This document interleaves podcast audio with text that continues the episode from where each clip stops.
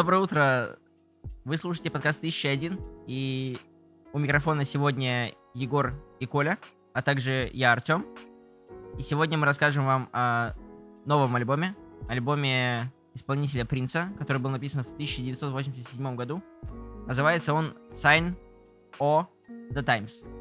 Э, букву О аудиослушатели я показал в кавычечках. И тут же сразу первый интересный факт. Э, чаще всего он пишется как О, но в некоторых интерпретациях, где это возможно, э, на месте О находится Пацифик, э, что символизирует в целом о э, Принце как об артисте, потому что он считается очень э, таким независимым демократическим э, артистом, который э, борется как за независимость себя как автора, так и за все хорошее против всего плохого. Вот. Это вообще дев- его девятый альбом.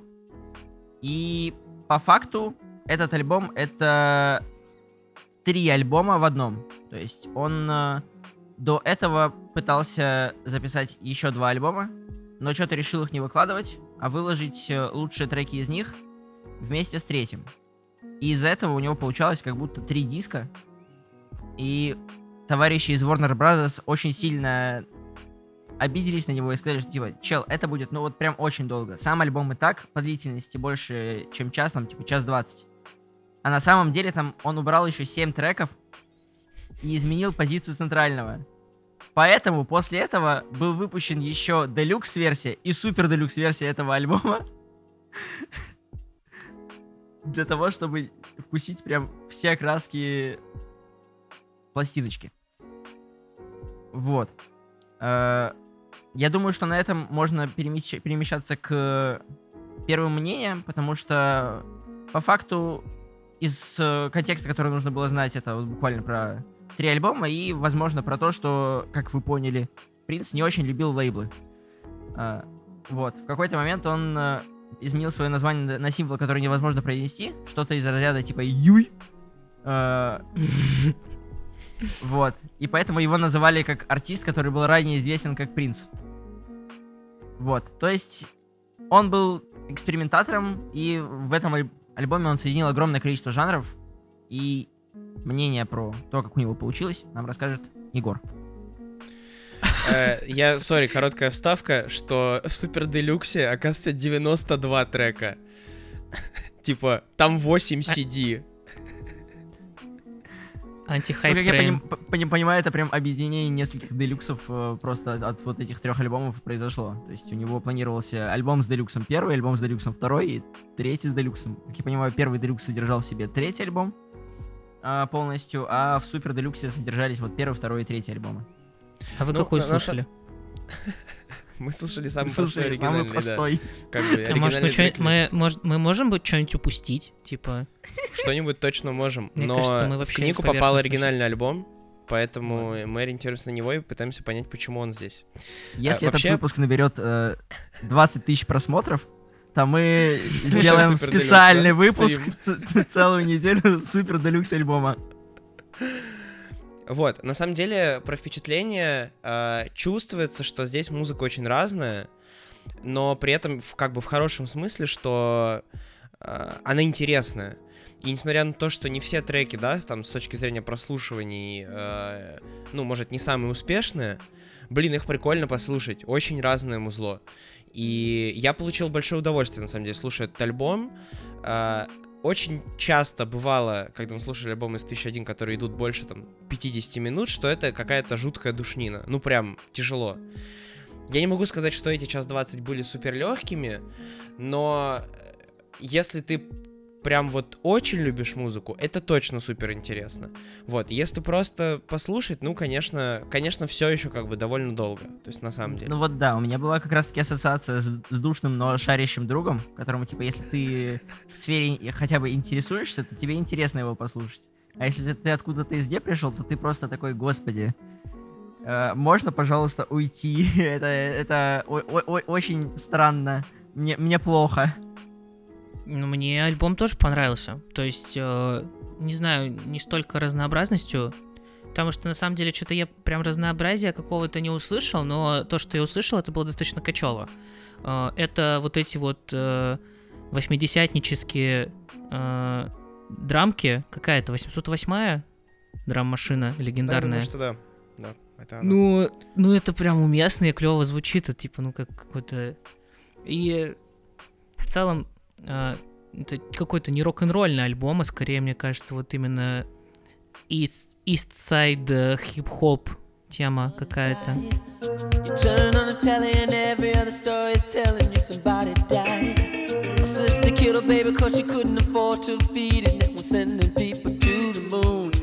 Не знаю. Ну, типа, мне понравилось. Типа, качево, клево, классно.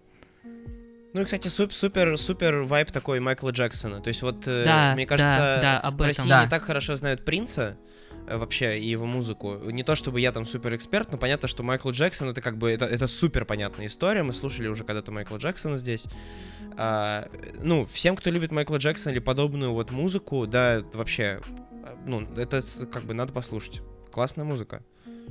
Но опять Да, же, согласен. типа, с истоками, э, если брать, то я- у меня именно из настоящего появилась параллель с Фрэнком Оушеном очень сильная. Потом, когда я погуглил сильнее, там ока- оказалось, что там влияние было и на Лени Кравец, и на Бейонсе, и на Леди Гагу, и на Кендрика Ламара. То есть вот э, исполнители, которые за- заточены на, на какой-то типа экспериментальности в музыке, создании чего-то нового, это прям для... Принц для них был таким важным ориентиром. А, вот. И в целом, как альбом, не знаю, прорывной, экспериментальный, и то, что он идет куда-то в будущее, в интересные звуки и все остальное, а, Янта факт. Ну, то есть он прям душнился Ну. над этим альбомом больше, больше, чем над всеми остальными, которые у него были, в том числе и над вокалом. То есть записывался он э, в момент, когда все уходили из студии. У него там был свой набор, при котором это можно делать. Из-за этого альбом считается наименее качественно записанным, но на него вкинуто наибольшее количество бабла. Ну, то есть не наименее качественно, но в сравнении он э, якобы слабее по качеству, чем другие альбомы Принца. Именно по вокальной дорожке. Но новаторство чувствуется, там какие-то синты такие интересные, и вот драмка, про которую я говорил, 808 басы, я так понимаю, тоже синтовые и запроганные, как и в лучших традициях э, экспериментализма. Вот. Короче, ну не знаю, альбом прям такой новаторский, но это как будто в хорошем смысле. Это типа он просто свежо звучит для своего времени достаточно. Как-то так. Факт. А, Ну и опять же, еще под конец обсуждения самого альбома, там под конец вам интересный фактик будет. А, Нужно же рассказать, зачем можно следить. И опять же, мы упомянули уже то, как э, жанры... То, что он объединил, по сути, несколько жанров. Там официально на Википедии значится 5 жанров, типа э, от R&B до рока и авант-попа. Но при этом там же идет и вокал, в котором он, по сути, изобрел свое собственное альтер-эго, потому что в предыдущей группе у него была вокалистка, э, которая его поддерживала. И сейчас его не было, поэтому он решил сам, типа, создать собственное альтер-эго, которое будет отвечать за высокие голоса. Ну, то есть пела вокалистка, но э, типа, Нет, считалось, До, что... до, до этого пела вокалистка. А потом он ее выгнал и такой, все, теперь вместо Да, вокалистки мое альтер Камил, который Да. поет высоко. Да. Все, мы разобрались. А, вот, и мы еще, мы, мы еще не обратили внимания на лирикс. А, а они, оказывается, тоже прикольные. Я...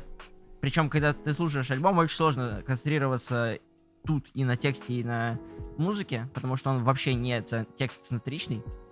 А, но потом, когда я готовился, я немножечко удивился, потому что, условно, на центральном треке упоминалась наркомания, спид, бандитское насилие, там, типа, были цитаты по типу «Во Франции худой человек умер от большой болезни с маленьким названием». Ну какой же панчлайн, типа, спит описать как большая болезнь с маленьким названием. Господи, любая аббревиатура под- потенциально подходит под этот панч.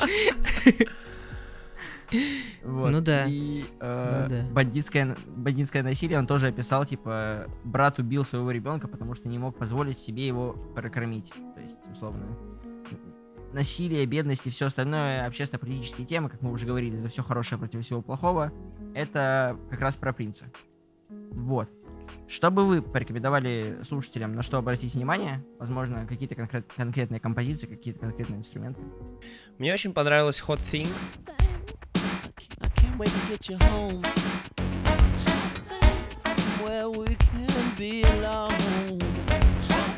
I could read you poetry and then Э, очень необычно, очень выбивается она из звука альбома. Ну и в целом, не знаю, я как любитель какого-нибудь Кендрика и подобной музыки, которую очень сложно запихнуть в какой-то жанр, это да, это как будто тебе рассказывают какую-то большую историю, э, как, очень как бы разным способом, иногда очень понятным и таким условно поп-коммерческим образом, иногда происходит что-то, и ты такой, ладно, я это послушаю, но да блин, это интересная работа.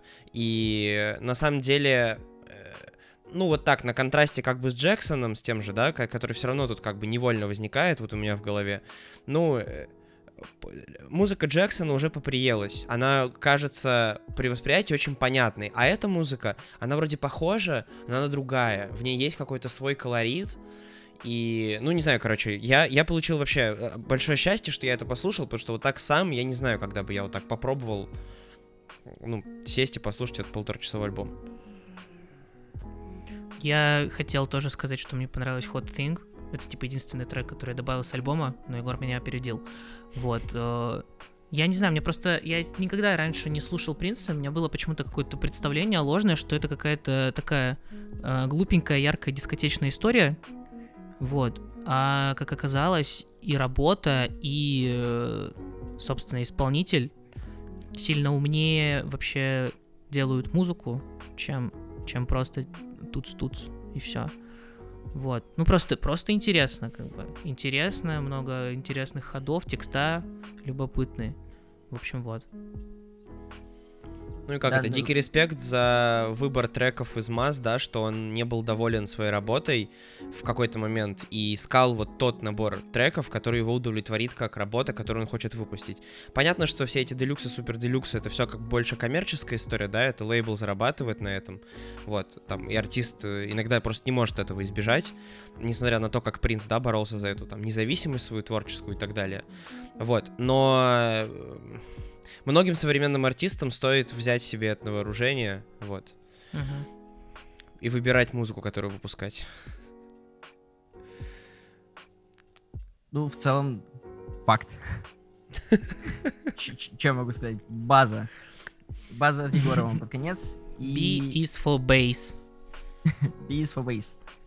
Очевидно, Hot Things и другие интересные композиции из этого альбома вы сможете услышать в наших плейлистах, которые будут, соответственно, в гру- группе ВК, а также ссылочка на них будет в нашем телеграм-канале. Вот. Не забывайте там подписываться, ставить лайки, оценивать подкаст. И для вас, для тех, кто все это выполнил, самый интересный факт, который я нашел про принца. Оказывается, в де- в 2010 году принцу однажды приснилось, что он играет на золотой гитаре. И он пошел в Фендер и такой, хочу золотую гитару.